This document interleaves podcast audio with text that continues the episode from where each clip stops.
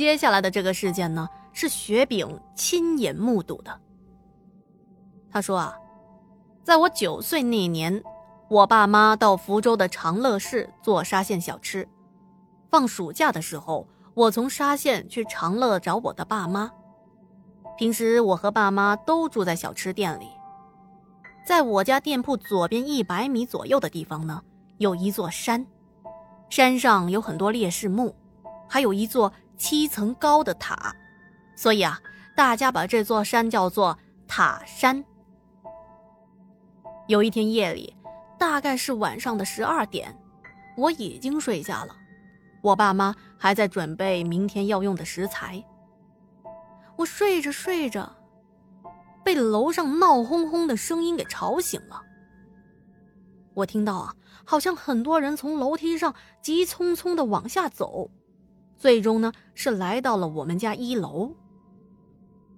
我和爸妈出去一看，原来有个女孩。就好像是疯了一样。这个女孩啊，我认识，是我们家后面一个小炒店的女服务员。当时那个女服务员大概是十六七岁，他们的员工宿舍就在我家店铺楼上的七楼。只见那个女孩啊，一直是吵吵着说：“有鬼啊，有鬼啊！”一边说还一边跑。吓得他同宿舍的另外七名女孩都不敢睡觉，穿着睡衣就跑到我们一楼来了。大伙儿啊，现在都睡不了觉了。他们的老板接到了电话，也赶回了店里。当时我看到这女孩啊，整个人都变了样了。本来是水汪汪的大眼睛，现在啊往外凸起，整个上牙排全都滋了出来。露出了粉红色的牙龈。我原来见过她的，是一个长相特别清秀的女孩，不是这一副人不人鬼不鬼的模样啊！当时我都吓坏了，紧紧的抱着我妈妈。过了一会儿，他们老板开来了一辆三轮摩托车，这种三轮车呢，后面有一个车斗，是可以坐人的，而且呢，上面还有个棚子。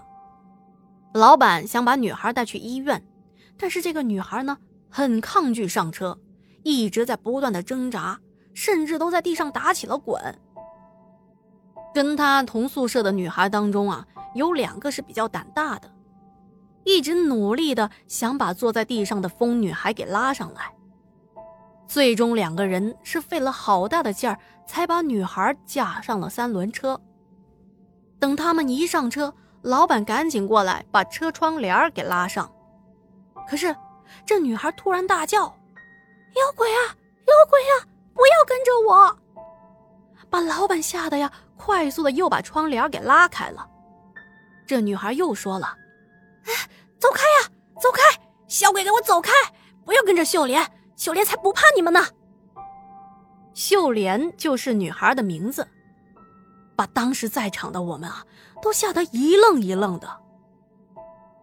老板把吴秀莲送到了医院，做了全身的检查，什么毛病也没有。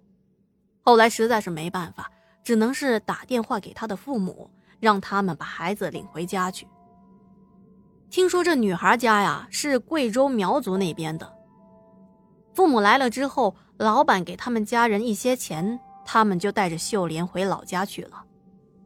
听说回家之后就恢复了正常了。后来我们才知道，原来出事这一天，吴秀莲白天的时候跟朋友去了塔山，在塔山玩到了十一点多才回的宿舍。回来之后就是我们看到他发疯的样子了。于是大家都在说啊，说可能秀莲在塔山玩啊，碰到了。脏东西。